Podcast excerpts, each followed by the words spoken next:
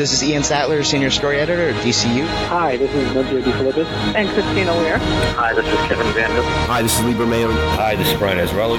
Hi, this is Matt Wagner, author of Batman and the Monster Man and Batman and the Mad Monk. Hey, this is Mike Marts, Batman Group Editor.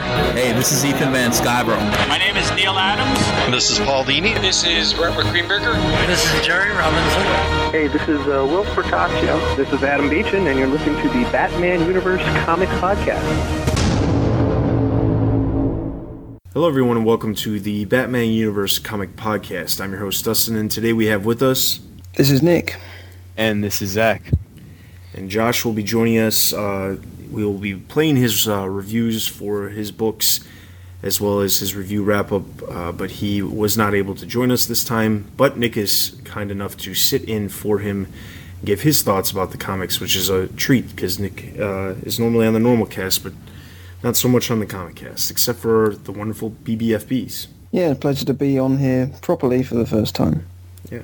All right, so we've got a bunch of news to cover. We actually are going to be covering the last three weeks since we missed a week there.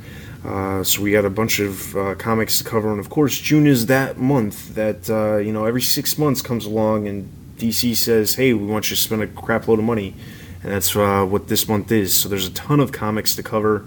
Uh, not so much news, but a decent amount of comics, and hopefully, with this episode being three weeks worth of comics, we'll actually get back on schedule, and the comic cast will continue every two weeks. So, without further ado, let's get into comic news. What? A problem, sir? It's not here. What's not here, sir? You know what I'm talking about. The entrance to the Batcave. Why is it sealed up? Batcave? I- am sorry, I don't. That's right, Alfred. The Batcave. It's a big hole in the ground with a big car in it that's all black. Remember? Son, you sound upset. Is something the matter? No. No, it's impossible. No.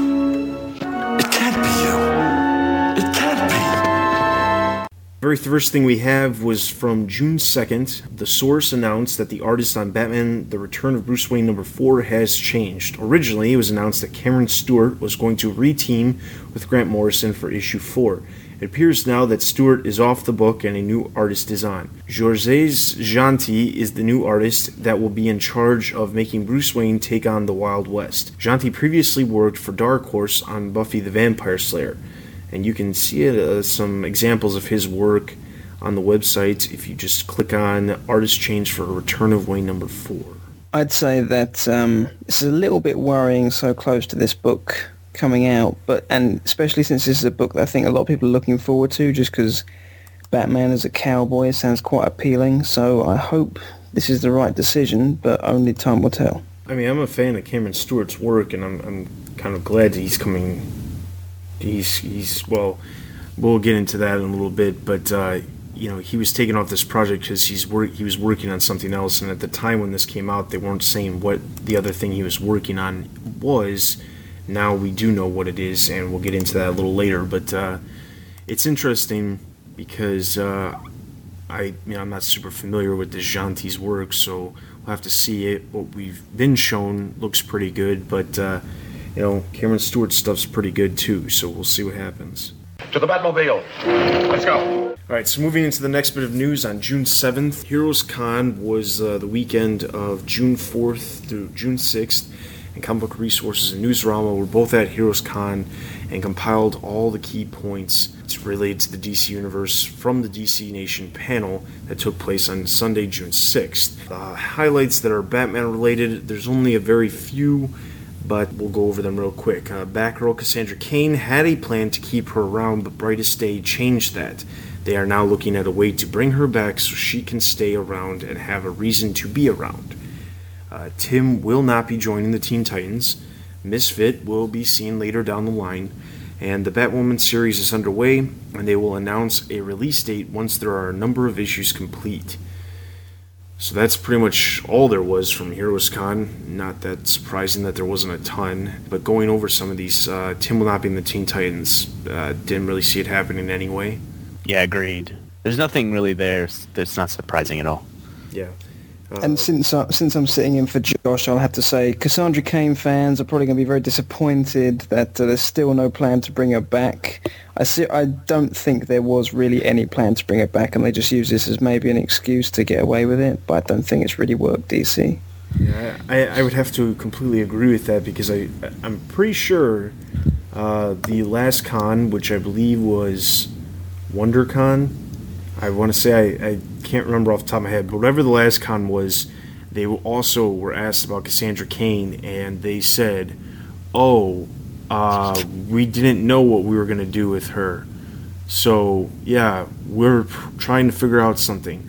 And that was before Brightest Day was announced. Brightest Day was happening, and now we're a month into Brightest Day, and how can they now say, "Oh yeah, Cassandra Cain, yeah, her plans got pushed aside for Brightest Day"? No, you just didn't actually ever have a plan. That's the reality of it. I think they're just a bit surprised at the amount of people that keep asking the question. They probably thought everyone would just forget about her, but clearly she's a character that people want back. Yeah. Now there is a, a small little rumor floating around that the white canary that's featured in Birds of Prey is actually Cassandra Cain. I don't see that actually being true, but yeah, that's one of the things that's floating around the internet right now. Desperation, perhaps. Yeah. yeah. And then the last thing would be the Batwoman series is underway. Well, we were pretty sure it would have been underway. I mean, they announced this way back in March, and uh, I can't imagine why it would have taken this long for them not to have it. I think the big thing is uh, a lot of people are getting anxious about why we haven't heard anything yet.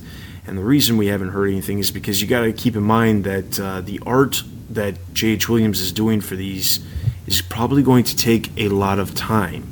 And the last thing DC wants is to rush him, so they're wanting to get a bunch of issues in the bag, or at least the ones that he's going to be working on completely himself before they announce a release date, so they're not having to push it back and push it back like uh, I don't know some other books like we've we, we know all about all the time being pushed back.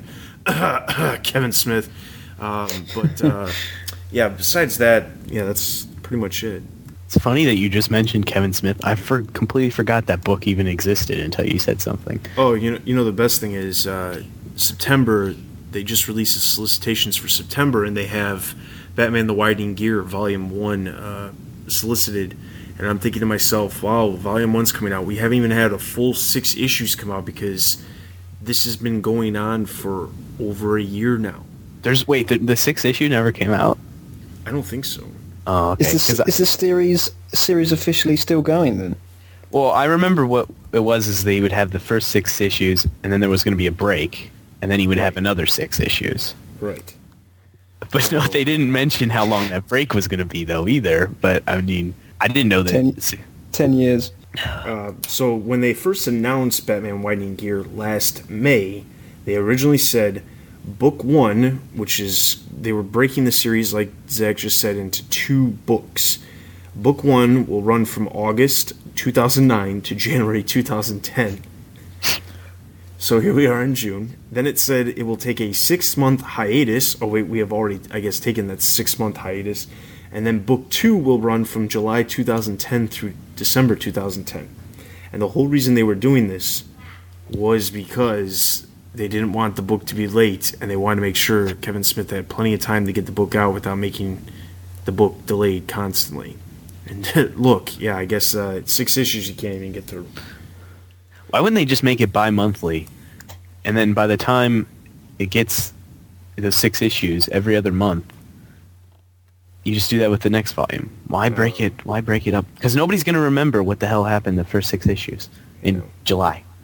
But who cares? Because that book sucks anyway. So what are we talking about it for? True. All right. So moving along, uh, June 11th, uh, Comic Book Resources continued their Bat Signal segment that they're doing on their site with an interview with Mike Marts. While most of the talk was about issue 700, there were some mention of things to come in the future. Now, Nick will read for Comic Book Resources, and Zach will read for Mike Marts. Let's talk about what's next. Grant is getting ready to put a lot of pieces back in place to see Bruce in the present, specifically in issues 701 and 702, coming up with Tony Daniel again. At what point in the creation of this whole thing did you guys decide to turn back to that gap between RIP and Final Crisis? There are a lot of things going on at the same time right now. The two-parter in Batman is the last chapter of R.I.P. and bridges that gap to Final Crisis. But you've also got the ongoing plot in Batman and Robin with the reveal of the Joker and the presence of Dr. Hurt out there. Then there's also the return of Bruce Wayne and Bruce's presence throughout time. The three things may seem separate, but they are all important spokes of the wheel for a lack of a better term that all lead to the center, the hub that Grant is leading towards. And no one spoke is greater than the other. They're all leading in the same direction and it's all very intentional in the way it's laid out. We're just around the corner from September solicitations, which means a new artist for Batman and Robin. We know that at one point Frank was going to come back for an arc, but is there anything you can say about what's on tap there? Not yet. Issue 16 of Batman and Robin will be an artist that we know from Grant's Batman projects. It's someone readers are already familiar with, but we can't say just yet who that'll be. We spoke last time about how the whole Batman line has a role to play in Bruce Wayne's return. We recently found out how Paul Dini's Streets of Gotham story will delve into some of Bruce's past with Tommy Elliot and even further back. Have you started to see other books fall into a similar pattern or place to prepare for Grant's next phase? Yeah. We've been planning different things in each of the titles, and each of the titles is moving towards a similar spot, preparing for the eventual return of Bruce Wayne. But each one is approaching it differently depending on who the main characters are. The story for Red Robin will be different than it will be for Catwoman and Gotham City Sirens, and the same thing goes for Azrael and Outsiders and Tommy Elliot. They're all different characters which with ties and relationships with either Bruce Wayne or Batman, so each title is approaching things dif- differently. After reading Fabian's first issue of Red Robin, the book feels like Tim as a character is rotating back towards Gotham, and that seems like something that will reach out across some of the other books. After Battle for the Cowl shattered so much of what we expect from the city, do you plan on pulling that cast back together? That's intentional, and we're drawing closer to the end of the Return of Bruce Wayne series. The characters in the various titles are kind of gravitating back towards Gotham City. That being said, with books where locations outside of Gotham are important, we won't be abandoning that. We will be returning to other locations. For example, part of the flavor of Red Robin is the very James Bond, Jason Bourne feel to it. The idea that we can be cosmopolitan and visit different exciting locations. That'll still be a part of the book, and likewise with Azrael, while Michael, Michael Lane's adventures will begin in Gotham City, the nature of who he is and what he's about will take him to exotic locations around the globe. I love how everything's intentional too. Like they've all planned this out for four years ago. They were all all there. This is how we're gonna do this. Yeah, they knew that, but they didn't know exactly what was happening with Cassandra Cain. Yeah. Just saying. Anyway, uh, so it's interesting. Uh, going back to his question about issue 16 of Batman and Robin. Um, so we do know who, in fact, will be on Batman and Robin number 16. Will in fact be Cameron Stewart, and that was obviously the project that he was working on. That he was not going to be able to do issue four of Return of Bruce Wayne. Well, I imagine it's that since that's the only thing solicited that he's working on right now, or you know, in the future. What's interesting is the solicitation for number 16 of Batman and Robin, which reads Don't miss this fantastic finale as Batman and Robin's storyline connects with the return of Bruce Wayne. The climatic showdown between Batman and the Black Glove is finally here. It's payback time for the Dark Knight as Batman and Robin face the ultimate evil. Will Damian betray his father's legacy? Will Bruce Wayne return just in time to see Dick Grayson die? Plus, the Joker and Professor Pig. This is only the beginning of a startling new status quo for the Batman. Yeah. Well, we know um, DC's a little, but they're usually a little behind on their solicitations and correcting them. We know that with Streets of Gotham. Oh yeah. So and, Yeah. Uh, and you know Gotham City Sirens the last couple months. Yeah. Um, so yes, the, I'm not real sure the finale. th- Maybe this is going back to what Grant Morrison kept saying in all those interviews about how it's the end of the season because he's treating his comic books like TV shows now. I don't know, but uh, yeah, interesting, interesting stuff there. It's a finale. We'll see how finale. hope it. Hopefully, it's better than the finale of Lost. Say that. Yeah, an actual conclusion would be nice. Yeah, I know. All right, so the only other thing we've got, uh, the solicitations are out, and we're just going to hint over some of these uh, solicitations. Batman is going to be written by Peter Milligan. didn't see that coming. And the art's going to be by Tony Daniel. I thought uh, Tony Daniel was going to be back on the book. I guess not. Was Peter Milligan the guy who wrote that Batman Confidential story with the in one Russia? that you declared the worst team? or Yeah, I thought it was the worst. it was the worst thing last year, and he's on Batman now, is he? Yes. Jesus, well, They've can't got wait for that. All right, so we'll continue to have Batman Odyssey. The only other things worth mentioning is uh, we continue on Batman Return to Bruce Wayne. The last issue comes out. Batman Robin 16, as we just said, the finale, the fantastic finale. Red Hood, Batman Beyond, Azrael number 12, still going. Jesus It's still going. The whole year of that book is absolutely. I'm flabbergasted. Uh, so then we've got Gotham City Sirens, which oh wait, we don't have Paul Dini on it. They actually solicited it as Tony Bedard will be on the book instead of Paul Dini. So they they finally might have caught on and realized that it's not worth putting soliciting Paul Dini because they're losing money when they do that. Knowing uh, knowing Streets of Gotham and Gotham City Sirens, it will probably actually be Paul Dini, even though he's not solicited. Probably. Red Robin, another Red Robin normal issue. Uh, we do see uh, Ulysses Armstrong, the original, the general, and the, the more recent, he's been Anarchy comeback. Now, one thing I noticed as looking over some of these things is for some reason the month of September is having a very distinct uh, feel to it. It's almost feeling like it should be October. Batgirl has Dracula guest starring. Uh, Outsiders, we know that there's been vampires in. Uh, we also know that Batman Confidential has vampires and werewolves. Uh, I'm not sure what the deal is with these vampires. I don't know if DC's decided, hey, we're going to jump on the Twilight bandwagon or what, but it's really annoying. Outsiders will continue to come out, unfortunately, uh, which I have to make a mention about that in a second. and then uh, uh, Birds of Prey will not have Ed Benes on it. It'll be done by Alvin Lee. He'll be guest starring as the artist. And then uh, Superman Batman, uh, we have Judd Winick on the book. Not seeing how that's going to work, but uh, Winick on the book, and interestingly enough, uh, you know, Superman Batman, which was hyped up at the end of last year is the series that will finish up storylines from the past and fill in holes that you question, uh, now is going to be in back in continuity. I don't, I don't get it. They are going to be telling a story that involves Return of Bruce Wayne and how Batman, or and then how Superman remembers the fall of the Dark Knight as Dick Grayson took over.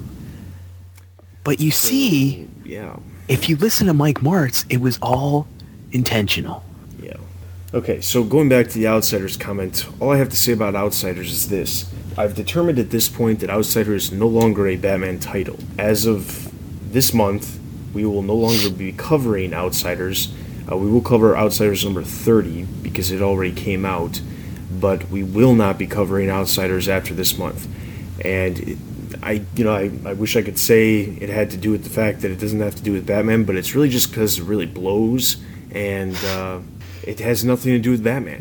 Um, that's the reality of it. I really should have just stopped covering this book after they took, they changed the title from Batman and the Outsiders to the Outsiders.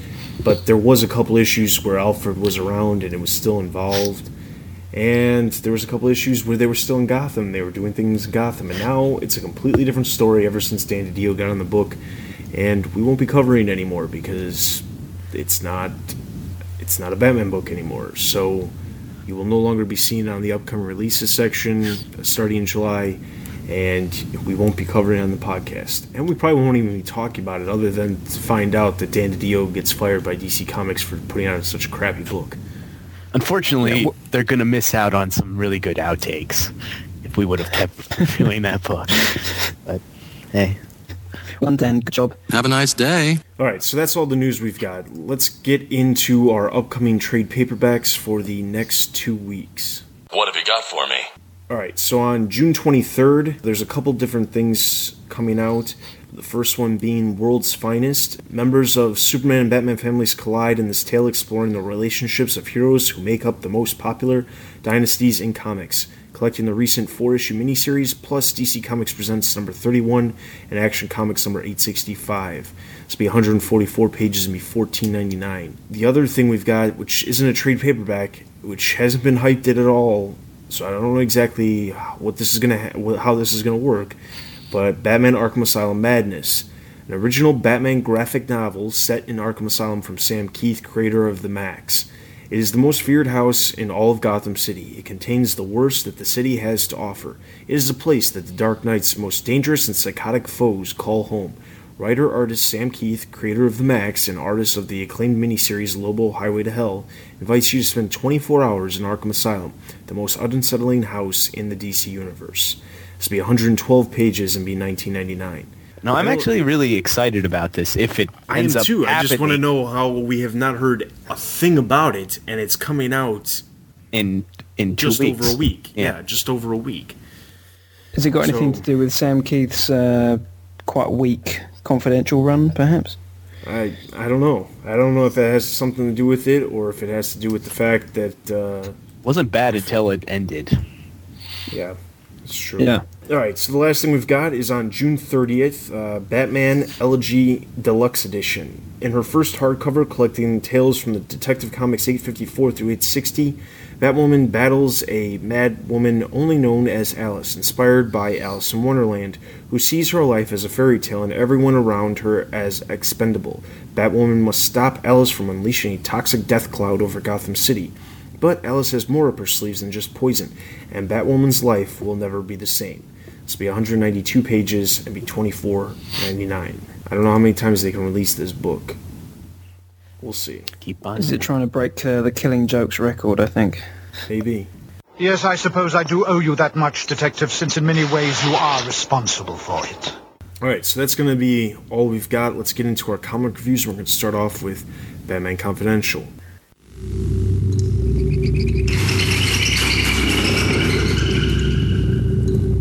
Batman Confidential number 45, written by Kevin VanHook with artwork by Tom Mandrake. The issue opens with Batman and Dimitri continuing to fight the army of undead corpses that Combs has released with a spell.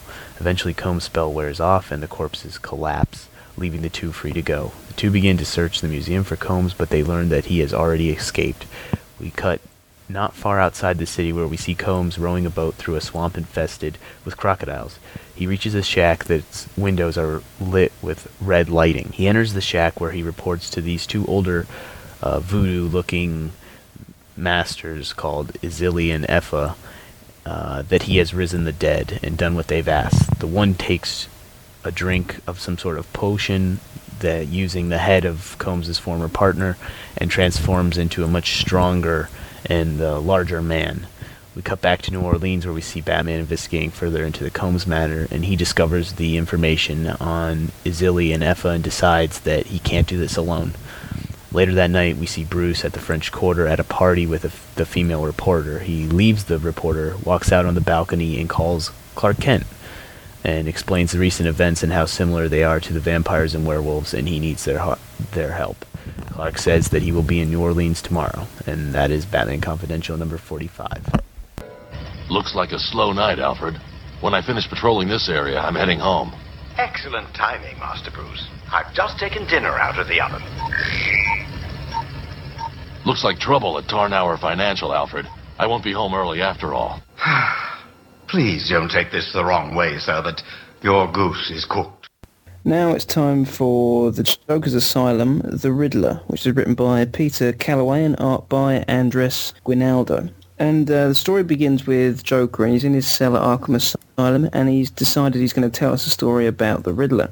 And we learn that the Riddler, whilst robbing an art gallery, meets a younger girl who's one of his hostages, and he falls in love with her. Batman arrives, however, and disrupts the Riddler's plans, but he, the Riddler, manages to escape thanks to a diversion involving a bomb, uh, and the girl gets away as well. And the girl, Jessica, soon becomes the Riddler's obsession. He starts sending her flowers and chocolates and jewelry, and he also pays off a loan in the hope she'll love him back.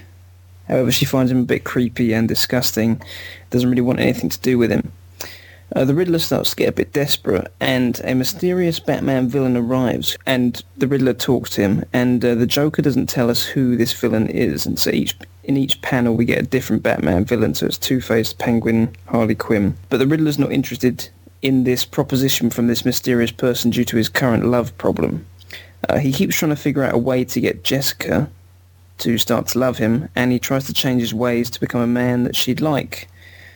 But Jessica then gets, uh, her dad arrives at her house uh, at gunpoint with this mysterious Batman villain holding a gun to his head, telling Jessica to go to the Riddler and tell him that she loves him or her dad's going to get killed. She does this, and the Riddler's happy at first, but soon realizes that the riddle of Jessica is solved, and he gets bored with the answer. He doesn't really isn't really interested in her anymore. The Riddler decides then to go in on this mysterious villain's plan, but the police are tipped off and arrest the Riddler. Jessica's father is killed, and the figure walking away from the father with the gun looks very similar to the Riddler, but the Joker at the end of the story doesn't reveal the identity of the villain to us, trying to keep it a bit of a mystery. And that is the Joker's Asylum, the Riddler. So, Mr. Nygma, what's on your mind? Precisely. What's on all our minds? Alright, so that's going to take us into Detective Comics number 865. So we start off right where the last issue in 864 left off, where uh, Jeremiah Arkham is standing over the beauties' bodies with a knife in his hand, and they're all bloody. And he says to Batman, "What kind of monster are you, letting me kill them?" He then proceeds to say to Batman, "Are you blind? How can you? How can you? How can you have let me do this?" Batman says, "I didn't let you do anything." And Jeremiah says, "No, you let me kill them." And he finds out that the knife he's holding is actually a marotte, the little Joker stick thing that he had previous parts of this story. And he hands it to batman and he says well where's all this blood come from? And he finds out he's hallucinating. Then we find out that uh, aaron cash knew from a while back that these people did not actually exist. Arkham continues on and says but i left the meals here every day. He said yeah i found them. They were all rotten in a storeroom in the back. Um, i installed a closed circuit tv and there's nothing on any of the things of anybody ever being here. They show him the video, and it's actually him stabbing air with uh, this the jester stick that he's got. Picks up the jester stick and ends up cracking in half, and he gets gassed. And it turns out it's the same gas that Black Mask used to create his false face slaves. Then Arkham is in the infirmary and Batman is telling him, Do you remember what you did now? And he says, Yes, I remember everything that I did. And he said, okay, then we need to figure out how this all started. Well, it turns out that Hugo Strange, when uh, Arkham was trying to actually was working with the Joker, and the two of them created a way to like mess with Arkham so that Arkham would go nuts. And what they did was Hugo Strange had this chemical that he could genetically manipulate people with, and he gave it to the Joker, and the Joker put in the stick. The stick, which is the Jester stick, was given to Arkham by the Joker, and over time, the chemical seeped through the stick and into Arkham, and giving Hugo Strange the ability to actually manipulate him. So, whether or not Black Mask was actually a puppet of Hugo Strange or not, we don't really know, and nobody really knows at this point. Batman then says, uh, Well, what about the Joker, what did he have to do with this other than giving you the stick? And he said, well, he created this uh, twisted hallucination of the uh, of the jester for me. And then Batman then says, well, you should give us the code for this this guy who was supposed to do these things, these financial district things for you.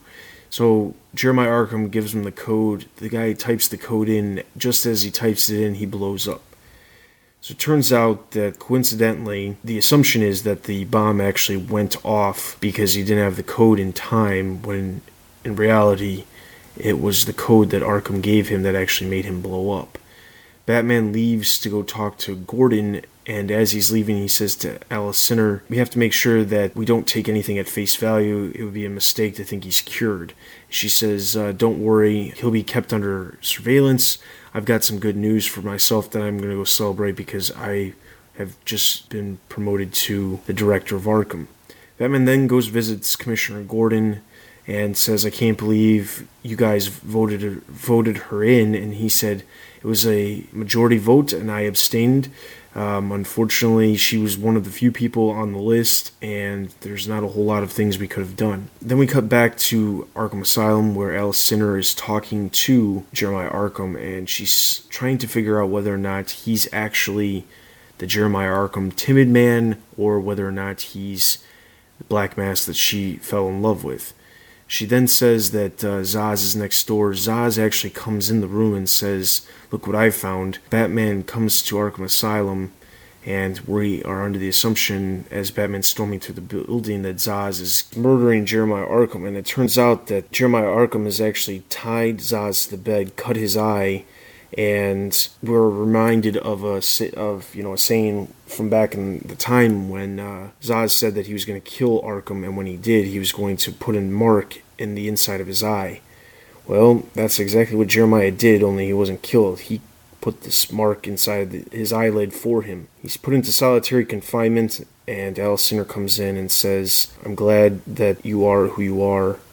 And uh, they kiss and they look in the mirror, and as they look in the mirror, Jeremiah Arkham sees himself as Black Mask. Alright, so then we get into the question co feature, which I can sum this up in a very few sentences. Huntress and the question did something to Vandal Savage, making him bleed. His eyeball is not there. And he tells them, You have to decide which one of you is going to take the mark because I need to heal. Uh, so Huntress and Question go up and they start discussing this, and they're both saying that they can both do it. And they both say, well, you know, we could actually run, we could just do this, and Huntress decides to knock the question out, go down, take the take the mark, and as she's taking the mark, the question comes in, and they set the fi- place on fire. They leave, leaving Vandal Savage in the fire. And as they leave, uh, Huntress says, "Well, I didn't get the mark, so take off your mask." And she says, "Maybe later." So we're to assume that there's a good chance that now she has the mark Vandal Savage. And that's the question code feature, which is Detective Comics 865. Who, who are you? I'm your worst nightmare. Right, that's going to bring us to Red Hood Lost Days number one, written by Judd Winick with art by Pablo Raimondi. And it opens uh, years ago with Ra's Al Ghul and Talia, and they're talking and Ra's mentions that Jason Todd has died and that he was killed by the Joker. And uh, Talia asks how Bruce Wayne is, and Ra's says he doesn't know, but he's probably grieving. And then months later, we learn that Jason Todd's been found, and he's in a very bad state. Uh, he, does, he seems to be in a bit of a zombified state. They realise uh, that he does have some talent fighting, and Ra's decides to keep it a secret from the detective, uh, Bruce. Uh, Jason suffered some sort of brain damage and only fights when provoked, except from when Talia tries to hurt him. For some reason he won't attack Talia. There's a mystery there. Uh, Talia speaks to Jason about how much uh, Batman cared for for Jason Todd and, and Dick Grayson and how they were lights in his life and, and helped him develop. But Ra's has decided there is nothing to learn from Jason after a year of investigating where he came from and how he came back to life and wants to get rid of him. Uh, Ra's heads downstairs to his Lazarus pit and uh, he claims to Talia on the way that she's only interested in Jason because she wants Jason Todd to love her. Found that a little bit confusing and disturbing. But Talia ends up writing a letter for Jason and sneaks him downstairs and just tells him how much he is meant for something and time will tell what that is. We don't know what it is yet. And they head down to the Lazarus pit as well in the middle of the night and Talia throws Jason into the Lazarus pit. And that's the end of Red Hood Lost Days issue 1. Feeling all? And that's going to take us to Superman Batman Annual number 4 written by Paul Levitz with artwork by Renato Guedes. And this is the Batman Beyond issue. The issue opens with Terry McGinnis in the Batsuit taking care of a couple of muggers. Terry then asks one of the muggers why he, why he is in Gotham and not Metropolis, to which the mugger replies, I don't want the ghost to get me. We then see Terry discussing the ghost with an aged Bruce Wayne who is not surprised by the ghost response. Terry heads back to the Batcave where the two begin looking for patterns in the recent crime rates where they find that drug busts of criminals with Metropolis backgrounds are up 72%. We then cut to Terry back in the bat suit observing Gotham City's Central Station. McGinnis spots a group of suspicious men who are being attacked by members of the Joker's gang. One of the suspicious men turns out to be Metallo, who makes a quick who makes quick work of the Jokers and then flees the scene. Just as Metallo is about to bust another drug deal, Batman swoops in and lands one good shot, sending Metallo into the river, leaving Terry with the bag of drugs. While in the Batcave examining the drugs, Bruce discovers the pills Metallo has contained kryptonite in them. Terry quickly heads for Metropolis, where he quickly begins to bust drug deals containing the kryptonite radiated pills. Terry continues to search for answers, but is unsuccessful. Bruce tells him to begin searching for an old friend, referring to Superman. Terry finds Superman at the grave of Lois Lane, who died 10 years ago. We see a very bitter and gray Superman who has seemed to lose all hope in humanity. Through Superman's inner monologue, we learn that while Starro controlled Superman, it gave Lex Luthor enough time to take control of the city and pollute it with kryptonite. As Superman flies over Metropolis, he sees several burglars breaking into a chemical plant to gather more materials for drugs. A cop tries to stop them but is killed. Following the cop's death, all the men suddenly become transparent and they di- then just disappear. Terry investigates the scene and decides to do a little undercover work and try to work his way to the top of this drug ring. We then cut to Bruce telling Terry that it's a setup and a trap. Apparently, he has been assigned to raid Superman's fortress. Bruce warns Terry that the only top boss in Metropolis couldn't even be stopped by Superman. We then see Terry aboard a helicopter with a group of other men. They are deb- debriefed and then shoot down a rope out of the helicopter and make their way into the Fortress of Solitude. They only want the solar power concentrator, and Terry is handed it and sent back to the helicopter. However, while still there, other men begin to become transparent and disappear, and only Terry and one other mercenary make it out alive. The helicopter takes Terry to some large and foreign building where inside Terry meets an aged Lex Luthor for the first time. However, Luthor knows who Terry really is, and Terry is quickly grabbed by some sort of robotic tentacles that shoot out of Luthor's hovering chair. Luthor explains that Batman has also served another purpose in his plot, and Superman arrives. As Luthor and Superman argue, Luthor activates his new super soldier, or like the soldier calls himself, the improved generation. The robotic Superman is easily ha- is easily handling Superman because of the large amount of kryptonite in that is concentrated in the room. Terry is able to endure the pain and locate the kryptonite which is in Luthor's hovering chair. Batman quickly hops onto the chair, pulls Luthor off of it, and sends it flying into the wall where it is destroyed. After this happens, Superman is able to regain his strength and defeat the robotic version of himself rather easily. Superman then exchanges a few words with Luthor and decides to let Luthor spend some time in the Phantom Zone and zaps him like he has with the rest of the other criminals. Superman tells Batman that he's soon leaving Earth in search of other worlds he has never seen before his time is up. Superman gives Terry the signal to call him if he is ever needed again. He tells Terry that he will be keeping an eye on him. He then tells Terry, see you in the stars, and Terry says to himself he lived happily ever after somewhere in the beyond. And that is the end of Superman Batman Annual Number 4. Decent people shouldn't live here. They'd be happier someplace else.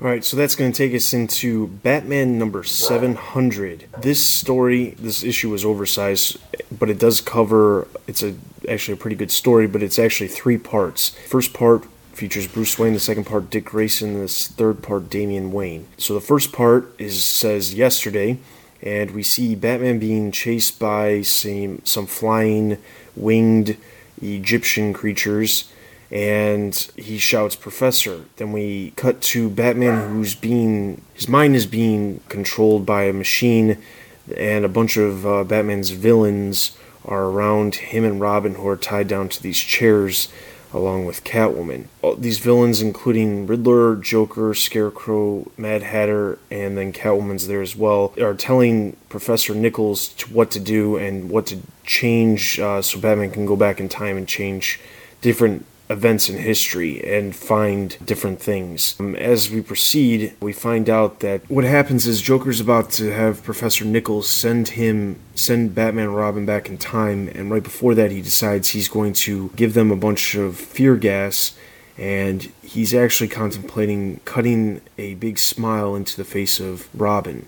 Professor Nichols actually lets Batman out and Batman takes them out as the police show up and take control of all of the villains. The Joker tries to put on the hat hoping that he'll get he'll go back in time and in fact he's just caught and taken away. Professor Nichols uh, receives a joke book as a souvenir for helping with taking out the, the villains since Batman and Robin were incapacitated in the in the in the seats. So then as they're driving away, Batman tells Robin the present is now and there was never a choice. Uh, nothing can be changed of what's already happened. And then he says, as what the future holds, I don't want to really want to know whether or not that can be changed. So then we cut to today, where we have Dick Grayson as Batman and Damian as Robin. And we see them talking to Gordon, who is in a basement room, and he says that the victim is Professor Carter Nichols, and it says he was shot in the heart with no sign of a weapon, and the basement was locked from the inside. Batman proceeds to look at Nichols and says, Well, Nichols would have been in his 60s, this guy is at least 80 it doesn't make any sense. So they go off, and then we see Batman and Robin going to Park Row to place a wreath next to the street pole where Martha and Thomas Wayne were murdered. And Damian says, Well, what are we doing? And he says, We're doing this because this is what Bruce would have done if he was still around. And the fact that we know he's not dead means it should have been it should be done whether or not he was dead or not. A couple run up to Batman Robin say there's a bunch of bad dudes coming and very quickly Batman takes them out and interestingly enough these uh, bad dudes look very similar to the people that we know from Frank Miller's The Dark Knight Returns they are even wearing the same glasses they take them out Batman proceeds to tell the couple as well as the uh, pimp there that uh, tonight is a clean night don't do anything tonight. And the pimp says, no dealing, no hustling, no pimping, etc. Tonight is a bad night. And uh, Batman says, spread the word. Then we get a uh, cut scene of Batman and Robin doing a number of different things, taking out somebody who's robbing a deli, uh, helping with a fire, eating pizza and drinking coffee at a diner, taking out somebody who had a hostage, and then they're taking somebody to uh, the emergency room and they are trying to get to a auction that's taking place that villains are bidding on different items. And one of the items that's up for auction is actually the joker's legendary joke book which professor nichols had which could explain to how professor nichols died. Batman shows up they get the joke book. Batman proceeds to tell damian when you're good enough to be batman you'll know exactly what happened and how it happened and you'll be able to solve the mystery of the locked room killer. And then, and then Batman says to him, "It'll all make sense one day." Now we cut to tomorrow, where we are on New Year's Eve in Gotham, and Damian is now Batman, and he is taking Max, this character Max, which we were introduced to in uh, Batman 666. He's taking him around. He's trying to find Boss January, and he says he's not going to tell him. He refuses to tell him, and he says, okay, fine, uh, Roboto, Max Roboto is his name. You know, you don't have to tell me. I'll, I'll let these uh, cannibal flesh eater rats uh, come get you. And he says, no, no, no, uh, you can't leave me here. And uh, Batman says, well, then tell me where he's at. And he says, okay, so as he's moving closer to him, uh, he spits something on him, which we find out is some kind of chemical that has anti venom in him. And very easily, once Batman walks away and the these rat creatures go to, I guess, eat Max Roboto. He puts it on this little slide, synthesizes an antidote, and that's pretty much it. He goes off and he finds out that a bunch of people inside of the uh, town are being consumed by a Joker toxin. Everybody in the city is becoming pale with big grins on their face and they only have a matter of time. We also see that Barbara Gordon is now the commissioner of Gotham City, and Damian calls her up and says, "Listen, I've got an antidote." She says, "You know, I don't, I don't like your methods. I don't like how you go about doing things, but right now I need you because you're Batman." So Batman goes down into the sewers trying to find this January character, and he finds these Joker creatures, which, interestingly enough, look exactly like the uh, Joker in the final scene of Batman Arkham Asylum, the video game, and he fights them off very easily using a laser that's called Brother Eye that's up in the sky. It's a satellite that shoots a laser, and easily they all get taken out and fried to a crisp. Um, obviously, this Batman has absolutely no problem killing people. We then see a character that is called Two Face 2. He says that Roboto trained him, and we find out that this is actually January, the character January that Batman was looking for. And he has taken hostage a child, and the child he's taken hostage, he's turned into, he's given the Joker venom to. And then what's interesting is this character, Two Face Two Face, or Two Face 2 actually has two faces. He has a face on the side of his face. Batman says, "Give him the baby. Give me the baby. Uh, the baby did nothing wrong." You didn't even grab the right baby. That's not even the baby you wanted. Basically, in one chair, we see Nichols, 80 years old, with a gunshot in him, and then we see the baby sitting on him. So he has Father Time and Baby New Year. And what happens is Batman has they're in Nichols' basement, and what ends up happening is that Two Face Two wants the Joker's joke book because he thinks that there's some kind of trick as to what exactly is how to control the future and how to change the past. What ends up happening is Batman gives him the book. The book is literally nothing but a a book of uh, jokes and uh, takes Two Face 2 out.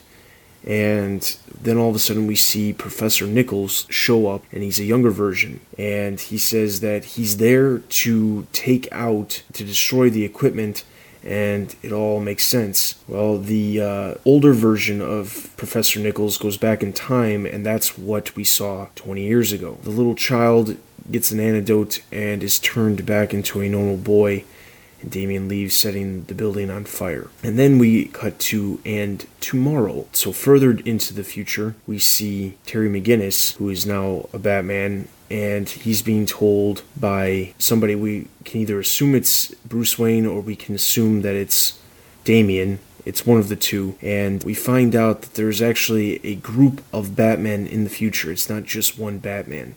There's actually a number of Batman all over the world and different worlds, and Bruce Wayne or Damian are all watching over them and making sure that they do what they need to do. And we see even Batman of different Earths. So there's Batman everywhere, and that is the end of the story. There's nothing really else story wise, but there is a large gallery of photos, of co- covers, and, and uh, different art pieces done by various artists and then there's also a four page diagram of the Batcave done by Freddie Williams, and that is Batman 700.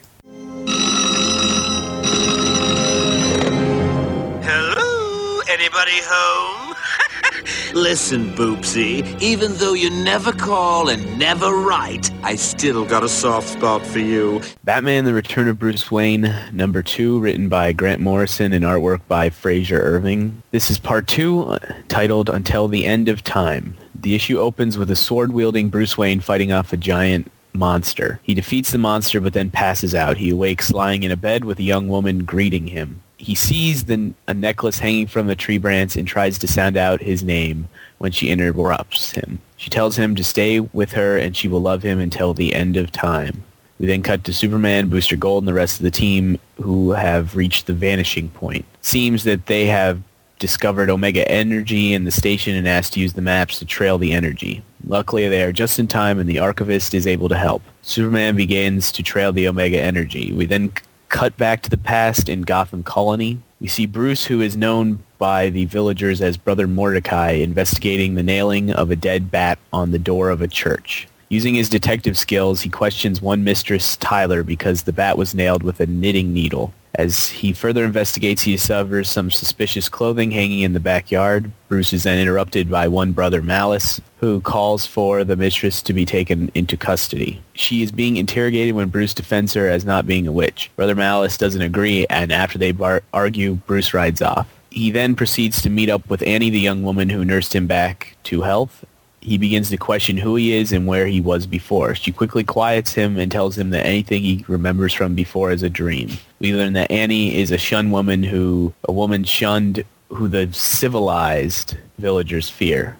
Both her and Bruce share something in common. They are both lost. Bruce is at the church being questioned about his prior business before becoming a lawman of God when Brother Malice storms in with rage questioning Brother Mordecai's past. However, he informs Bruce that the dragon has been spotted in the forest, and Bruce then quickly follows them out. In the forest, a witness to the dragon explains what he saw. Brother Malice then asks if Brother Mordecai does not believe that the devil walks among them. Bruce remains rational in arguing that there is no devil among them.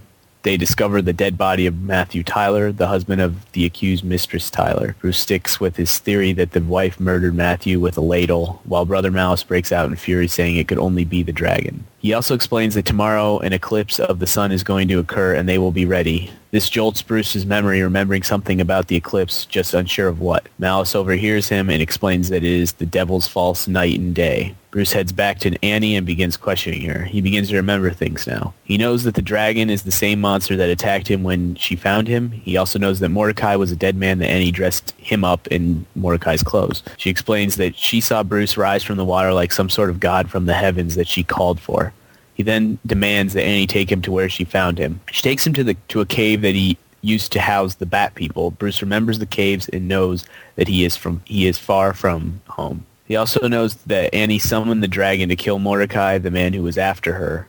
Annie also explains that she asked her gods to send her an avenging angel. She also explains that Bruce rode in on the dragon's back. Just then, Bruce senses a disturbance and suggests that they leave the caves now. The monster then rises from the waters in the caves Annie runs and Bruce gets set to fight the monster. Annie runs back to her cottage where Brother Malice and others await her. She tells them of the dragon and Mordecai needing help, but Malice declares her a witch and takes her prisoner. He then proceeds to burn her cabin down. Back in the caves, Bruce continues his bout with the dragon with no help. He's able to fight his way free and knows that something terrible has happened to Annie. We then cut back to the vanishing point where the archivist has turned against the others, and we then see the archivist's face transform into Bruce's face and Superman realizes that Darkseid has taken Bruce's memories and left him to use his survival instincts to get through the Omega Sanction.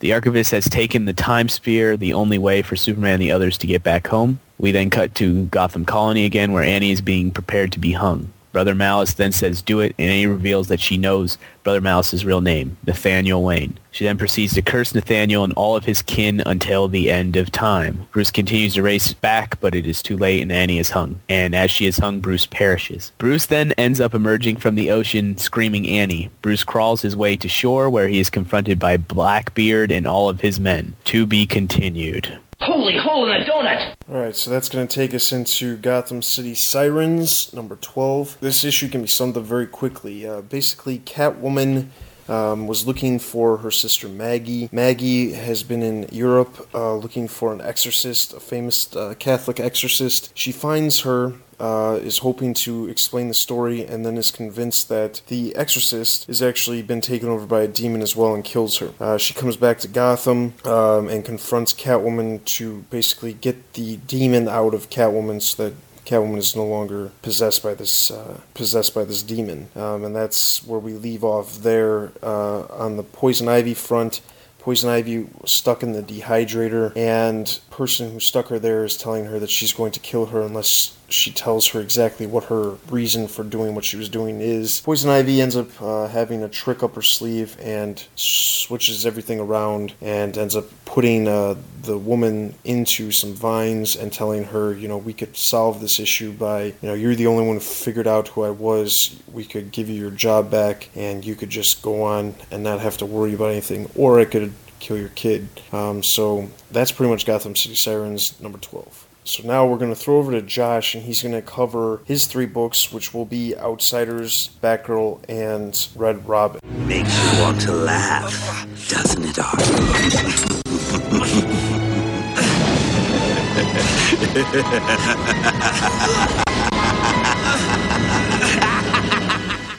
Outsiders issue 30, and ooh, what joy. The cover lauds the first appearance. I, I, hope, I think it's the first appearance. I hope that this isn't a pre existing character that somebody was dumb enough to bring back called Freight Train. Sounds like a really bad 70s villain. The Outsiders are entering the United States uh, via Canada after leaving Markovia, and they're being attacked we find out that apparently New Krypton declared war on Earth. Thank goodness I'm not reading more of the Supermen. I dropped all the Superman titles. Otherwise, I'd know what horribleness was going on. Since the Outsiders are known to be associates of Markovia, and since Markovia pledged its allegiance to New Krypton, well, everybody's attacking them. Alfred shows up on the communicator. Wow, that's the most we've seen him in a while, and says, uh, yeah, um, New Krypton declared war on Earth. Master Tim said that Bruce is alive. Uh, you guys are on your own. Bye. Metamorpho gets the idea that maybe they can go to his father in law, Simon, but he doesn't really want to turn to him. Over in Markovia, some of the people are not too happy about this whole war and New Krypton allegiance situation, and we get an argument between Geoforce, Katana, and Eradicator on what they should do, if they should stand by the people, stand by the country, blah blah blah. More horrible dialogue. Well, the outsiders, the rest of them, the ones who left Markovia, land at Simon's place and get attacked by this henchman named Freight Train. Ugh. Really, really horrible stuff. Until Simon comes and tells him to cease. We do get some exposition from Metamorpho about his relationship with Simon and how Simon never approved of Metamorpho marrying his daughter, but he agrees to give them sanctuary for the moment because of all this new Krypton stuff. While Metamorpho's sleeping, though, he gets betrayed as one of one of Simon's henchmen puts something into Metamorpho that weakens him and then throws him into the body of Chemo. Yikes. Horrible issue. Better art this time, but horrible issue. And thankfully, this is the end of the Batman universe's covering of The Outsiders. If you want to know what happens next, you're on your own for reading issue 31. It's been a fun ride, folks. We'll see you when Outsiders doesn't suck anymore.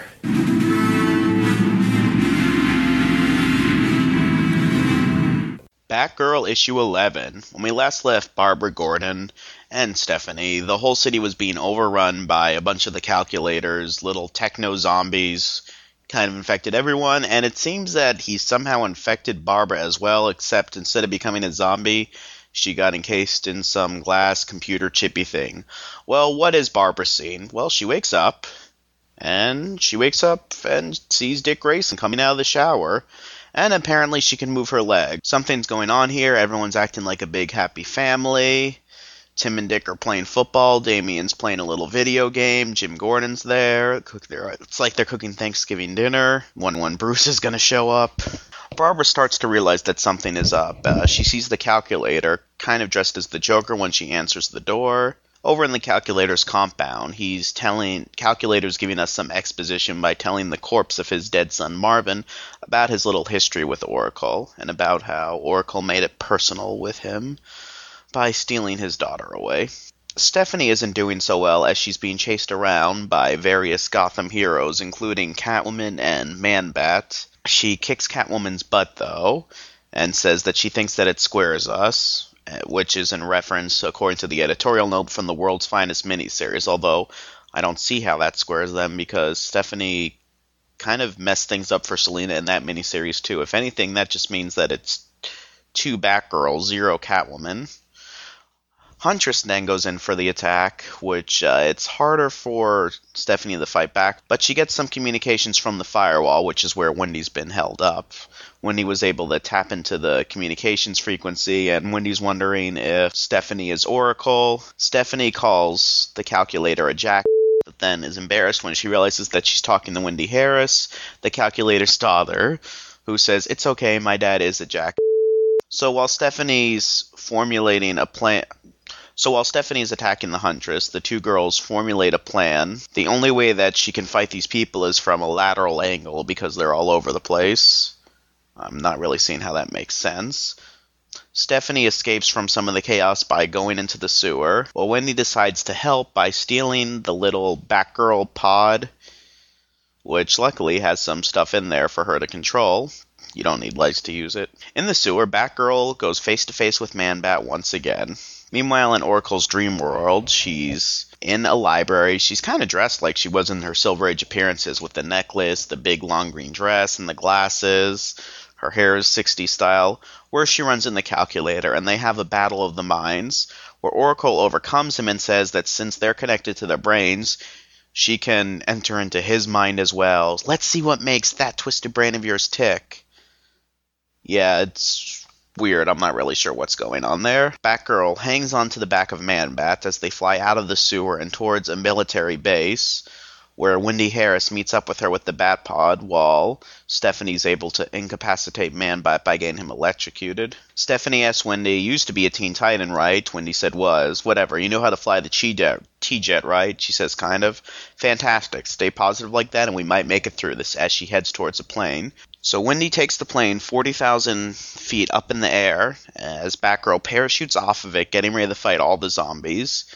To be continued, and it says that next issue is the conclusion of Batgirl Rising. Before you throw everyone in the pot, Penguin, you may find yourself in hot water. Batgirl, how did you find this place? I just adore weddings, Penguin. Well, funerals before weddings, Batgirl. Get her! Red Robin, issue 13, with a very, very nice cover of Tim standing very, very smugly in front of a computer screen of different Gotham City threats, like Mr. Freeze, where it'll say if they're incarcerated at large, or in the case of the Joker, unknown. Fabian's back on the book. We're done with that first year of Chris Yost. Tim's back in Robin. Let's see where all these plot threads are. We see three of the Batman sons, Dick, Damian, and Tim, standing on a rooftop, getting ready to swing over the city, you know, doing their patrol thing, and Dick reminds the boys to have some fun. Tim thinks about how weird it is to be hearing that from a Batman as he's adjusting to what life is in Gotham now. He goes off on his own and uh, sees Lynx fighting with some of the people, you know, with some of this gang stuff that's going on. Doesn't quite make it on time, but that little situation helps with the decision of his that he's making. What decision is this? Well, Tim has a list now that he's rearranged his whole life with all this is Bruce alive, is Bruce dead stuff. His to-do list. One number 1, figure out where to live. Number 2, figure out what to do. Number 3, figure out how to do it. Number 4, figure out who to do it with. And number 5, figure out how to do it against. Right now it seems that he's staying at the Wayne bunker because he comes down for breakfast while Damian's doing his workout and Alfred's making everything. Tim and Alfred talk about how it sounds weird, but weird in a good way that Dick Grayson is away on a JLA engagement. Speaking of uh, Tim's to do list and what his current going on is in life, as you remember from last issue, he's now currently in charge of Wayne Enterprises. So he goes to a meeting uh, with Lucius Fox where they discuss a few Wayne business, including very, very briefly the Gotham Gazette headline about him being engaged to his daughter Tam Fox we don't see everything that happens in the meeting, and the family and Wayne employees kind of ribbed Tim on the engagement, which it looks like everyone knows that it's fake. Tim and Tam agree to talk about the mask stuff later, since Tam does know who he is, and Tim is wondering if she's made the connection that Bruce Wayne is Batman. Red Robin goes into Lynx's territory where he publicly fights her because he wants to bring her down in front of everybody to make an example. When he goes and ties her up to arrest her, she uh, he unmasks her, and it turns out that she's an undercover cop from Hong Kong, and that she was actually infiltrating the gangs, and that Tim is possibly ruining everything, and that he has to let her go. But he decides not to, that it's more important that he makes this example, so he leaves her on top of the Gotham City police car. So he realizes that hit that what he's going to do is be a little more proactive and start going after these villains instead of waiting for them to go after him. And he crosses three things off of his list: figure out what to do, figure out how to do it, and figure out who to do it against. And that's Red Robin's new mission statement. Here, kid. I think you lost this. I could have handled him. Coulda, woulda, didn't. You sound just like Batman. I'm nothing like him. Yeah, right. The mask, the attitude, the long underwear. Drop it. I'd love to know what happened between you two. Things change. No kidding. You guys used to be the greatest. Batman and Robin, the dynamic duo. Maybe you should ask him. I did. And you'll never guess what he said. Things change. Now that Josh has done his reviews, let's go into a review wrap up. We're going to make this short, sweet, and right to the point. So, we're going to go over the books that we've covered, and we're going to give them a quick rating, um, and then only mention important uh, things. Batman Confidential number 45. I don't really have anything to say. Vampires and Werewolves. Uh, I'm going to give this uh, 1 out of 5 batarangs. Really, really not working for me. I thought this book happened a year or so ago and we all hated it. Why is it happening again? Um, the art doesn't do anything for me. The story is dull. I hope it goes away as quick as possible, but I think it's around for a while. It's one out of five for me as well. Yeah, this is a story not interesting me, and I'll read this in a month from now. I'll completely forget what happened. Uh, one out of five batarangs. All right, so that's going to give it one out of five batarang. The next one we've got is the Joker's Asylum, The Riddler.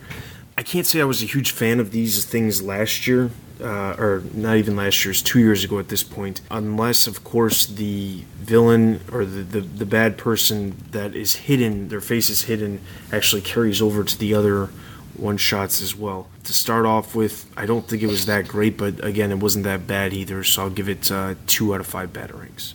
I think that um, one shots are very, very tough to to make it interesting because it's very difficult to make uh, tell a good story in such a short amount of time. But um, the good things about this one, I thought the Joker's commentary, you know, his introduction, I thought was all quite good. I like the way he interacts with the reader through the book. I enjoyed the art. I thought it was quite stylish. Bad things, I thought the Riddler story itself was a little dull. The whole love story bit didn't quite work for me. But uh, I did enjoy the mystery of the villain and the ambiguous ending. My thoughts are that it was the Riddler himself somehow playing tricks on himself because he was a bit down in the dumps. But and it was quite a grim ending as well. So all in all, it's pretty good. Um, it'll be three out of five batarangs from me.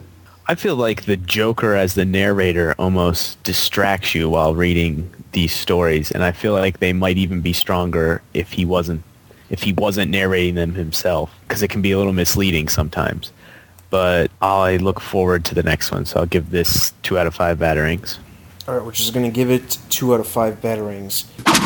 All right, the next one we've got is Detective Comics 865. Now, this is the conclusion of the storyline that's been taking place for over a year, just in scattered issues here and there. You know, I got to say, I, I, like the direction that Jeremiah Arkham is going, uh, that, they're, that they're taking Jeremiah Arkham. I'm just I don't know what else they're going to be able to do to make it worthwhile. It worked in the storyline, but he's going to end up just being locked up, and I don't know. We'll have to see what happens. Uh, as a conclusion, I think it is interesting that the entire uh, Beauties was a hallucination and that was it. That makes it interesting, although it still doesn't make any sense of why he is evil because if he was being com- manipulated as soon as he got the antidote, he wouldn't have been like that anymore. But we'll have to see what happens.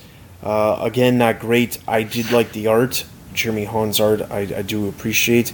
Uh, so I'll give this three out of five batarangs. I enjoyed it quite a lot. I think um, it was interesting to learn a lot more about Black Mask's motivations. I liked the way it tied into that uh, Arkham Asylum miniseries um, quite a while ago and made that actually worthwhile. And I thought Arkham Arkham himself was quite malicious at the end with what he did to Mr. Zsasz, and um, he looks like he could be an interesting villain for the future. Uh, the co-feature at the end, absolutely terrible.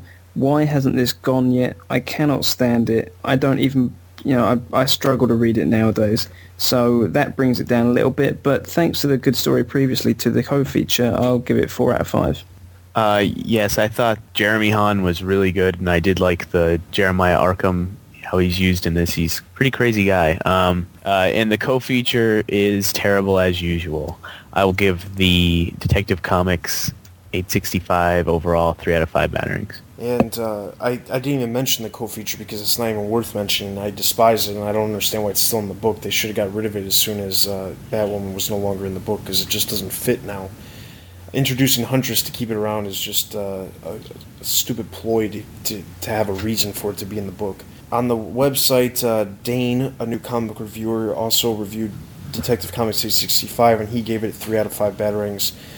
So that is going to give Detective Comics an overall 3 out of 5 batarangs. Alright, moving on to Red Hood, The Lost Days. Um, after reading this issue, it seems like this entire six issues is going to be a lot of filler, because that's what this first book, to me at least, seemed like. It seemed like they completely passed up some of the things that they hinted that, that they talked about happened to Jason Todd in Batman Annual 25 discussing how Jason came back from the dead and all that it's just you're already supposed to know how it happened you're already supposed to know how he died and then bam here he is and he's on Talia's uh, doorstep that's that's what we're supposed to do, you know I didn't like that I think they could have figured out a better way to at least do an introduction, especially since they said that this was supposed to be for people who didn't know anything about Red Hood or Jason Todd. Didn't like it. Can't give this a ton of uh, credit, but I did like the art in the book.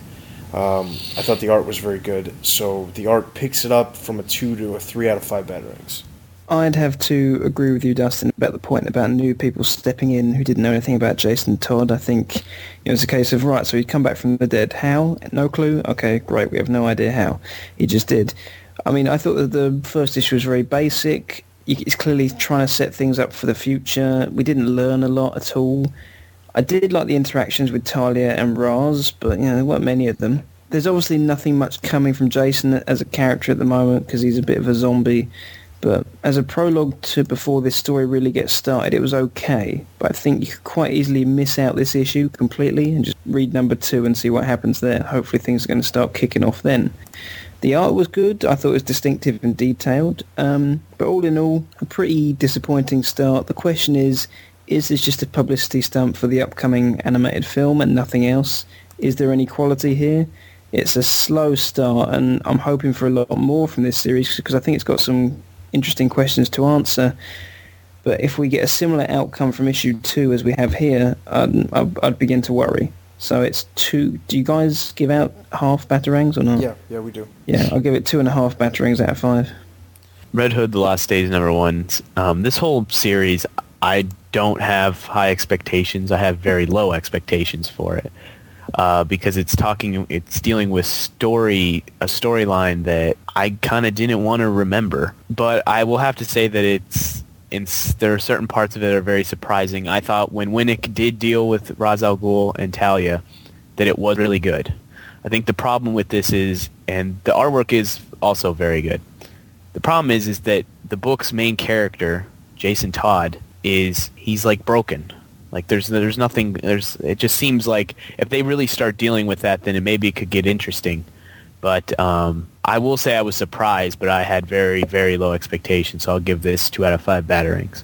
All right, so that's going to give Red Hood The Lost Days number one uh, an average of two out of five batarangs. Moving into Superman Batman Annual number four, I thought this was a great story.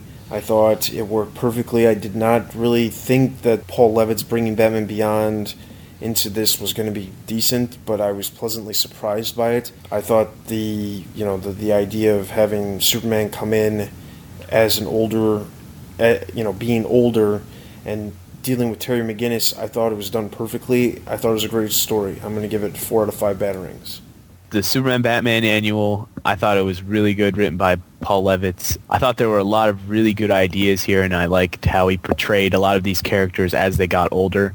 The thing that to me this issue was really all about was Levitz kind of displaying his his real love and appreciation for Superman.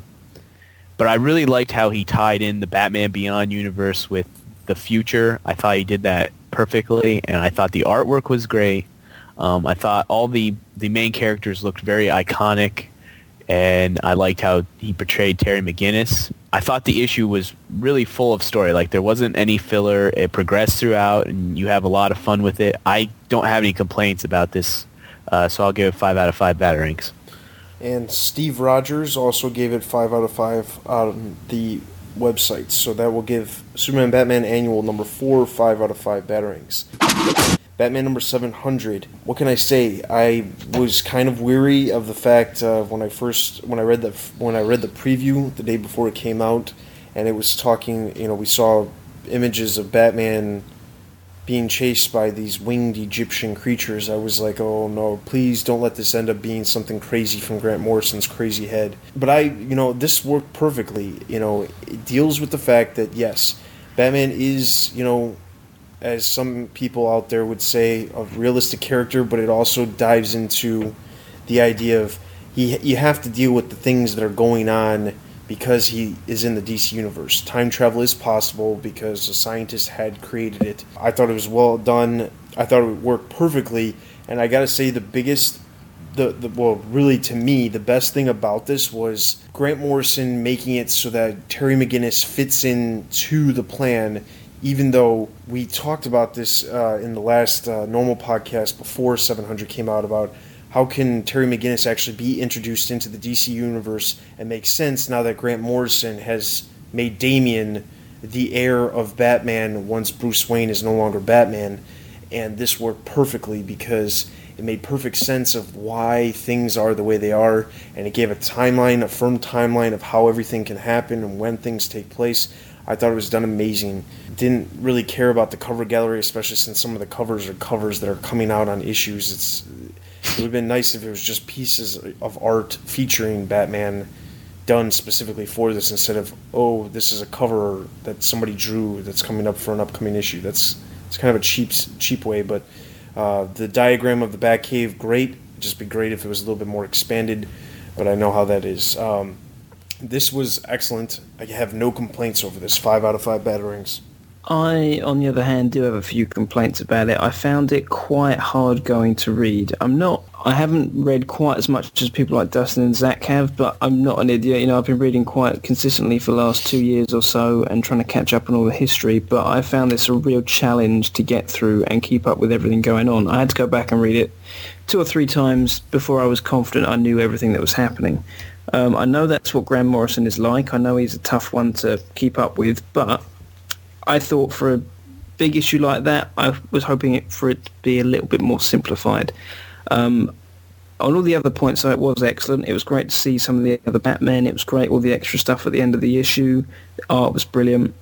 And um, so on most points, it was great, but I wish the story was just a little bit simpler and I would have enjoyed it more. So for me, it's going to be three out of five batarangs. Oh boy.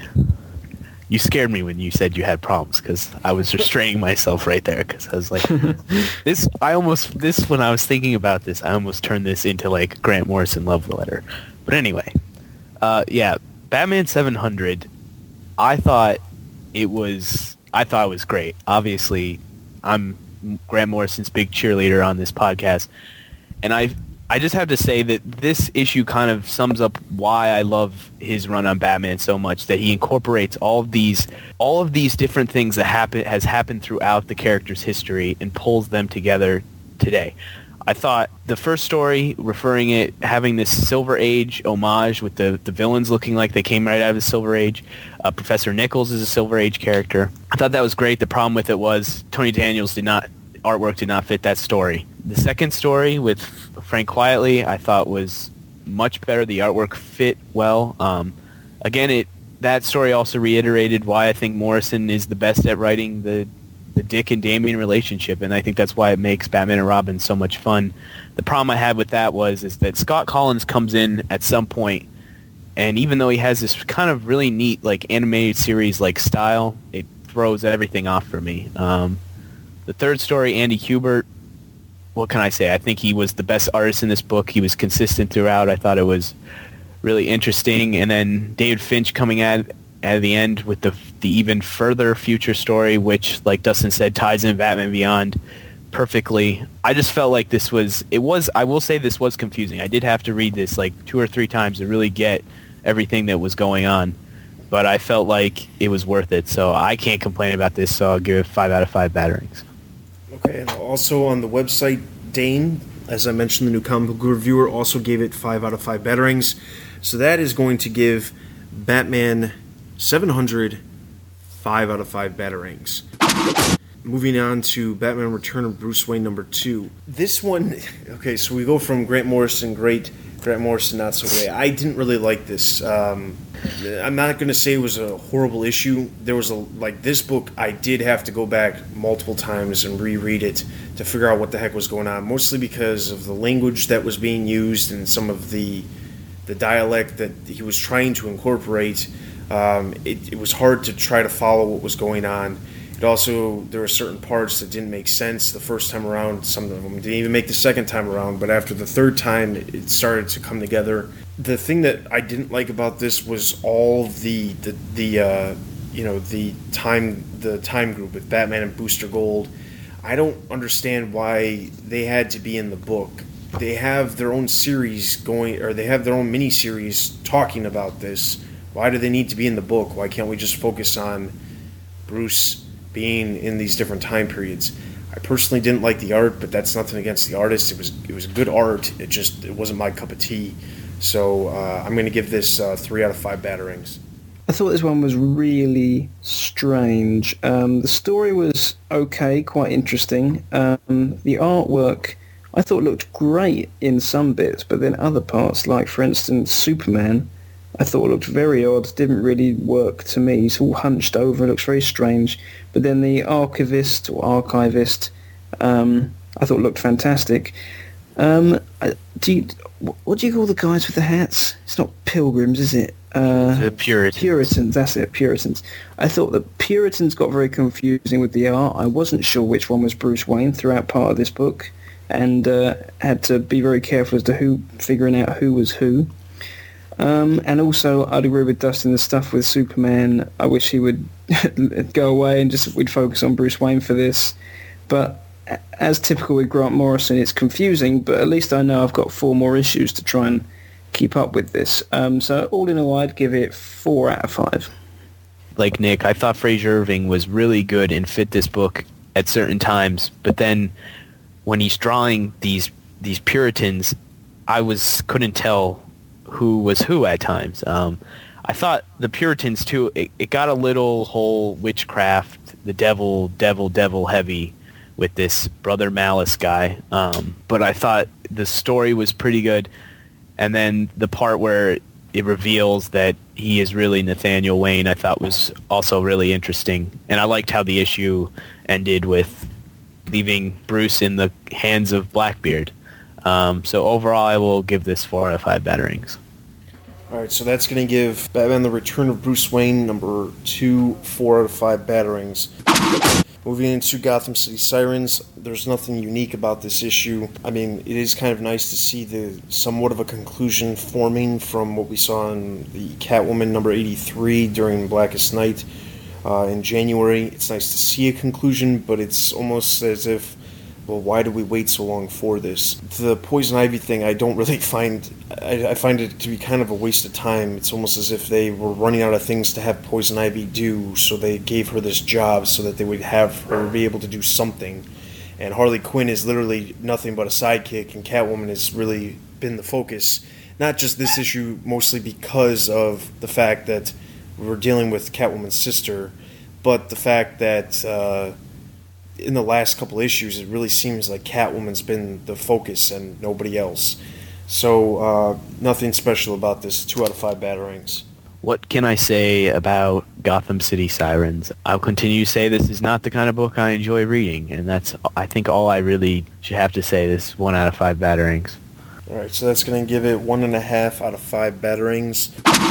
All right, moving into Red Robin number 13. I thought this was great. It incorporated, Fabian came back on the book, led by, you know, led, was out of the gate with something worthwhile, incorporated things that were happening during his run on Robin back into the book that have been overlooked over for the past year. I enjoyed this book immensely, and I'm looking forward to what's going to happen in future issues with uh, Tim trying to figure out what to do with these different people that you know his hit list per se. Uh, great book, four out of five batarangs. Yeah, I um I enjoyed this book. Unlike uh, Red Robin number one a year or so ago, I feel like we've got a lot of direction with this series. I think we feel like we know where it's going. We've got a writer who seems to know the character very well, and hopefully it will be consistent. Unlike the you know the previous writers run. So to me, it's a book and a series I'm looking forward to over the next year or so, and um, hopefully it'll be you know to bring out a lot of uh, interesting traits in Tim Drake's character. Uh, the art was good. It seems like there's a, a plan ahead, and uh, I'm looking forward to the future for this book. So it's one of my favourites at the moment. So for me, it's um, I'm debating between four or five. I think I'll go for five out of five from me yeah, Red Robin number 13. Uh, I wasn't surprised by how good it was just because I know that Fabian can write Tim, even though he can't write Azrael, but that's okay. I thought the artwork was really good. I you can see that there's a direction here. I I think this book is going to really start to rise and become become it'll become a really essential to the rest of the Batman universe. Not to say that it wasn't, but it wasn't as it wasn't as essential, I guess. So uh, I will give this book five out of five batarangs. I liked Fabian's return to Tim Drake. I liked the little things of Tim examining the life in Gotham now that there's the brand new status quo with Dick in the JLA and stuff like that. Would have liked to have seen more of Tim's new role as basically the new head honcho of Wayne Enterprises, but hey, we still have more issues in the run for that. Enjoyed this new issue. Enjoyed. I like Tim's list. And I think that that's going to become important. And they address little things like him wondering if he has a place in the Teen Titans or not, stuff like that. The whole undercover Hong Kong person cop. Uh, I don't really know how well that fits, but since Fabian was writing her for a while, I wonder if that was even his plan back at the days of the regular Robin title. This was an enjoyable issue, but it didn't overwhelm me too much. So for my review wrap up, I'm going to have to give it to give it four out of five batarangs. All right, so that's going to give Red Robin number 13 five out of five batarangs. Batgirl number 11. It was nice to see in the first couple pages of this issue the, you know, Oracle, what could have been, like, uh, you know, kind of what could have been your life if uh, things didn't turn out the way they were. But honestly, I don't know that that can make up for the fact that I'm just really tired of the calculator being in this book. I don't like the, how this book is somehow taking a focus away from Batgirl and putting it on Oracle when Oracle has Birds of Prey now. Uh, so the sooner Oracle can be eased out or at least given a lesser role in this book, the, the happier I'll be. Um, and the sooner they get Calculator out of the complete DC universe, I'd be happy. They just need to come up with like uh, someone to go in and kill him because I'm really getting tired of his character. The Batgirl sequences were great. I had no complaints about them. I thought they were great, and I like the fact that Wendy Harris is going to somehow. She actually could be or like what Oracle is for Stephanie Brown. She could be the person sitting at the cave doing the stuff what Oracle does as Oracle goes off and does the Birds of Prey stuff and it has nothing to do with Batgirl anymore, which will happen. It's bound to happen.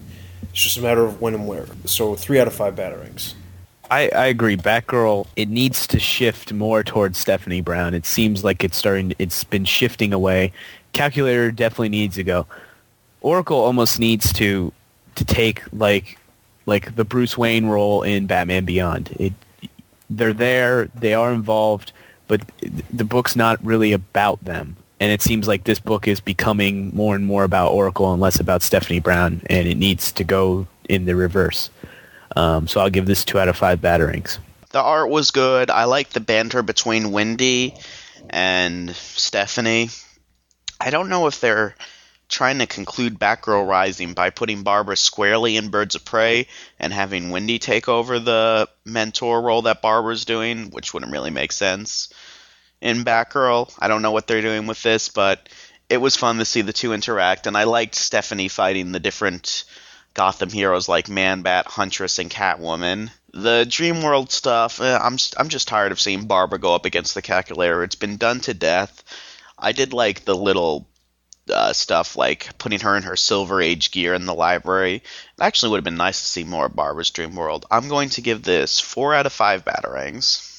The interesting thing is you saying that you know that she has to take that Oracle should take that that uh, role where she you know it's Yeah. just basically a backup character. Right. Uh, I completely agree with that, and I think that's what the intent was. The problem is, I think that Miller is actually starting to struggle with things to do to make Stephanie Brown relevant. And what he needs to do is take a sto- uh, take a page out of Fabian's book and s- start creating things so that uh, Stephanie has a worthwhile uh, universe within her own book instead of it having to be everywhere. And if you look back, he did that at some point. He created these people at the college. He created these people, uh, you know, Detective Nick Gage. He introduced these new people, but they're the, he's not really like following them because we're going off on this weird fork in the road where we're taking we're going back to Oracle and the calculator for the fiftieth gazillionth time. So anyway, uh, Batgirl two and a half out of five batarangs. That's the average. Finally, Outsiders number thirty. I have nothing to say but crap. Zero out of five batterings. Yes, um, it is. It is crap, as Dustin said so eloquently. Um, yeah, Dan DiDio, get away from the writing the writing table. You should be doing. You should be. You should be doing your twenty questions, not writing from cup of beans or whatever. Don't don't don't touch don't touch a pencil ever again or a pen, whatever you write with. Just just just get away from all writing utensils. Outsiders, zero out of five batarangs. All right, so Outsiders, zero out of five batarangs. All right, so that's going to take us into Bat Books for Beginners, and Nick's going to tell us Bat Books for Beginners.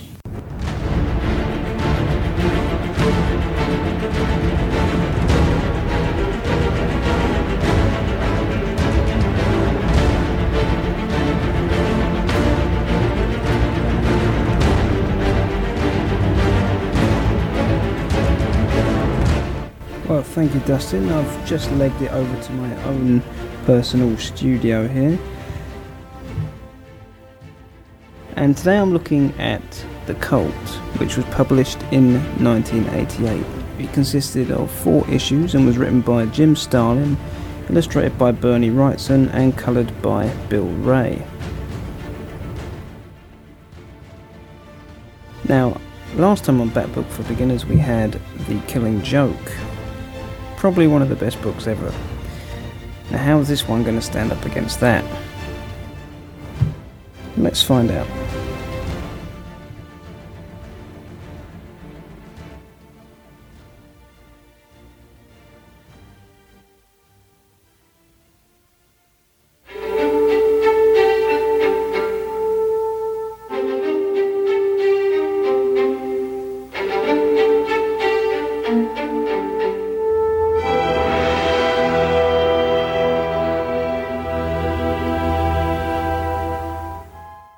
Now, the story follows the machinations of Deacon Blackfire and his band of homeless follow- followers who have kidnapped Batman before the events of this story. We are told of stories of a figure resembling Deacon Blackfire a thousand years ago who was sent by God, but the sinners trapped him in a cave. He was eventually released several hundred years ago.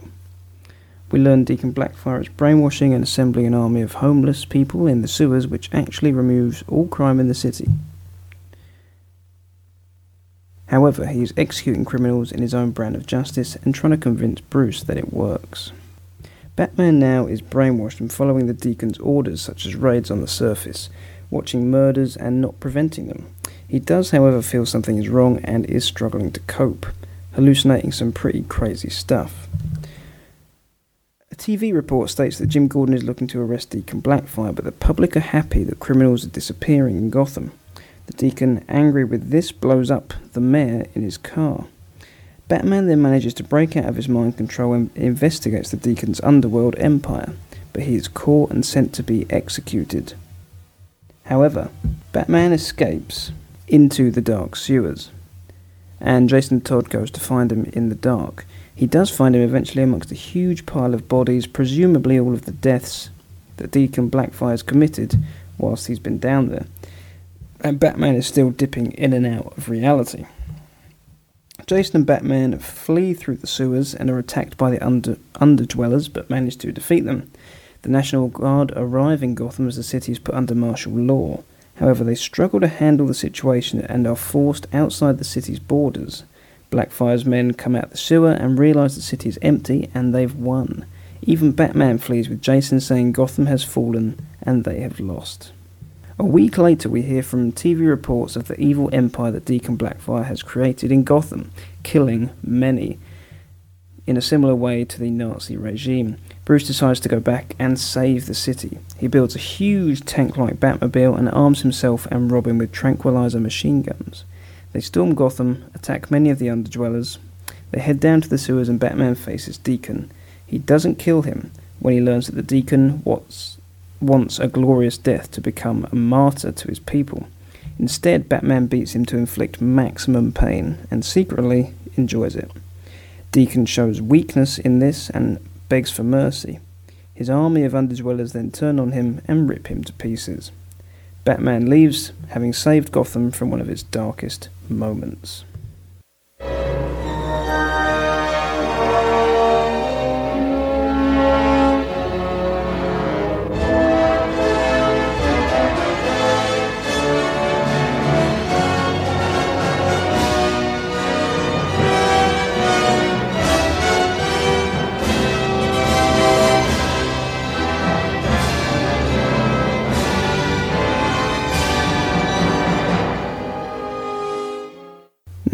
Thought The Cult was a very brutal and stark and dark story, but it was absolutely enthralling. There's perhaps a little bit too much relying on talking head news reports that look and feel very similar to The Dark Knight Returns, as does the whole book. But uh, Batman, I think, has really been pushed to these limits, and it's refreshing to see that it's not some hokey plot involving people from Bruce's childhood. This is Batman at his lowest, and it takes a good 50 pages for him to recover, even after he's free of the cult. The story I felt had a timeless feel to it. I thought that Bernie Wrightson, most famous for co creating the Swamp Thing, depicts true horror in this book, but while his art is impressive, it's severely hamstrung, I think, by the colouring technology available at the time. It'd be interesting to see how, what differences would happen to this book if it was made today. Um, and this detracts a little from its case for entering the uh, Hall of Fame of Batman books, but, fam- but fans certainly shouldn't miss it. Um, the plotting and the script are very tight, it has a very claustrophobic feel, and a story arc that's more horror thriller than superhero traditionally. It remains a very worthy title, I think. Um, it's got a very, it's got a non-linear nature of storytelling at the start, especially. It sort of thrusts us into Batman's situation as he's held captive. I thought it was a good start. The dips into the psychosis for Batman are interesting. Both as a writer, it uh, means you can do a few slightly different things. It also means um, you can explore Batman's uh, psychology a bit, and also gives the art- artist some interesting opportunities to experiment. We get to see Bruce Bo- broken, as I said. We don't get to see this very often. Um, I thought Jason Todd, his lines were a little bit cheesy. Like he says things like "time to boogie" and "let's party." He is different though, and a little bit immature in this book. But it's nice to see a difference from Dick Grayson as the Robin, since we know Jason Todd's not going to be a Robin much longer. I thought the huge Batman tank was very cool, very similar to the Tumbler we've seen in the recent films. I thought Deacon Blackfire was a great villain. Who is he? Where did he come from? No idea. Very intriguing, very few answers, and you start to think, poss- is he the devil? I think the writer was going down that direction. All in all, a good book. Interested from start to finish, I certainly was. It was a good length, it was a different way of telling a good story. The artwork was different too, different from what you're used to, and you really get to see Bruce Wayne struggle. It's not the killing joke, but it's not way off. So for me, it's going to be 4 out of 5 Batarangs.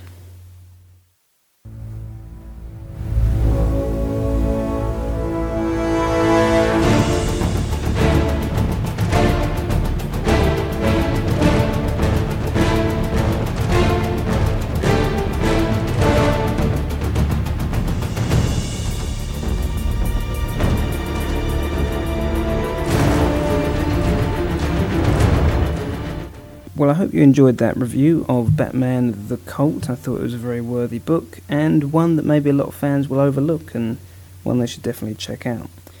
Next time, I'll be looking at another milestone in the Batman family's history in Batman A Death in the Family, where I think we all know Jason Todd's going to struggle a little bit. So until then, I've been Nick. I'm just going to leg it back to the regular Batman Universe studios, and uh, I'll see you next time.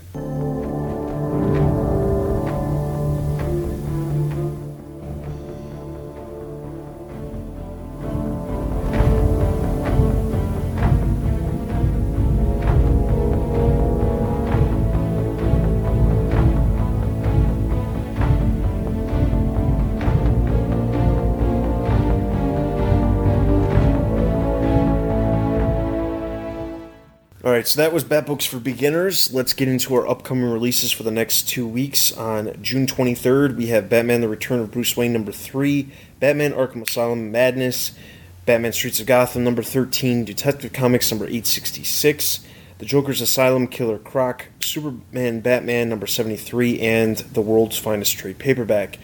Uh, on June 30th, we have Batman Robin number 13, Batman the Brave and the Bold number 18, Batwoman Elegy Deluxe Edition trade paperback, and Gotham City Sirens number 13, as well as the Joker's Asylum Clayface. As far as what we will be covering on the next podcast, we will be covering the Joker's Asylum Harley Quinn, Azrael number 9, Batman Beyond number 1, Birds of Prey number 2, the Joker's Asylum Mad Hatter, the Joker's Asylum Killer Croc, Batman: The Return of Bruce Wayne number three, Batman: Streets of Gotham number thirteen, Detective Comics number eight sixty six, Superman Batman number seventy three, and if it turns out well, uh, hopefully we'll be doing Batman: Arkham Asylum Madness as well. Uh, but we might actually hold off on doing that if it is in fact released and it actually is a graphic novel that's 112 pages. We might hold off on doing that one next episode just because there's so many issues to cover. Um, so that's everything for this episode. A reminder if you are looking to do the quiz show, please send us an email. We're hoping to get that underway very shortly. So if you've been holding out, now is the time to get your email in to let us know that you want to be involved in that. We also are still looking for comic reviewers. We have one new guy. Dane has been on the blog side of the website posting uh, reviews. We also have two new ones, which will also be posting reviews soon as well. But hey, we're always looking for more people because it's never, you know, no life takes sudden turns, and you can't always count on everybody doing everything. That's just the way it works. We know that better than anybody. So you can send us an email at podcast at thebatmanuniverse.net. Comic Con is right around the corner. If you are interested in doing a bat meet of sorts, at Comic Con. Send us an email as well and let us know that you want to do that. We are going to be taking those emails until the 1st of July, and then after that, we'll decide whether or not it's going to happen, formal or informal manner, depending on what happens. Besides that, you can go on to iTunes and leave us a review. You can follow us on Facebook, Twitter, and YouTube. And like I said, email us at podcast at thebatmanuniverse.net for any questions, comments, or concerns that you might have. So that's everything. This is Dustin. This is Nick. And this is Zach. You've been listening to the Batman Universe Comic Podcast. We'll see you guys next time. Keep on trucking. Take care, everyone.